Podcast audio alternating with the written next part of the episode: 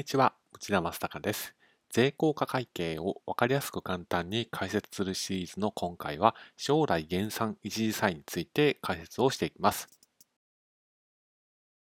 税効果会計を理解するためには、会計と法人税の基本的な考え方を押さえておく必要があります。まず会計ですけれども、会計は会社とか資産がお金を稼ぐ力に注目をしています。難しい用語で言うと資産の経済的便益というんですけれども要するにその経済的便益これはすなわちお金を稼ぐ力ってことですけれどもお金を稼ぐ力があるものを、ま、資産というふうに定義をしています。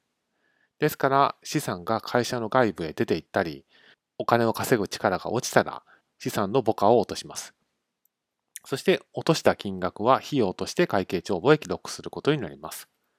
一方の法人税は債務確定主義という考え方を採用していて、資産が会社から出ていくことがほぼ確定したタイミングで損金として認めてくれます。つまり会計の費用と法人税の損金とは認めるタイミングに差が生じてしまうことがあるということで、どうしても会計の方が法人税の費用を認めるタイミングよりも早くなる傾向があるということです。このズレのことを法人税用語で加算留保項目と言っていて、まあ、ズレが発生したタイミングで利益よりも所得の方を大きくする効果があります。イメージ図で言うとこんな感じです。具体的に言うと、例えば、貸し倒れ引当金の繰り入れについては会計ではこの費用として認めてくれます。ですけれども、法人税では後の年度で費用、まあ、損金として認めましょうということになると、会計が費用としているものについて、法人税では費用として一時的に認めないということになりますから、えー、収益いく費用イコール利益ですけれども、その利益の計算過程の費用を一部否認しますので、法人税の儲けである所得の方が会計の利益よりも一時的に多くなります。一時的に大きくなるだけですので、最終的にそのズレが解消したタイミングでは、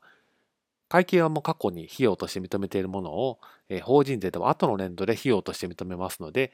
解消した年度では会計の利益よりも所得の方が小さくなります。これなぜかというと、法人税が費用を追加で認めてくれるわけだからです。このような加算留保項目のことを税効果会計では将来減算一時債と呼んでいます。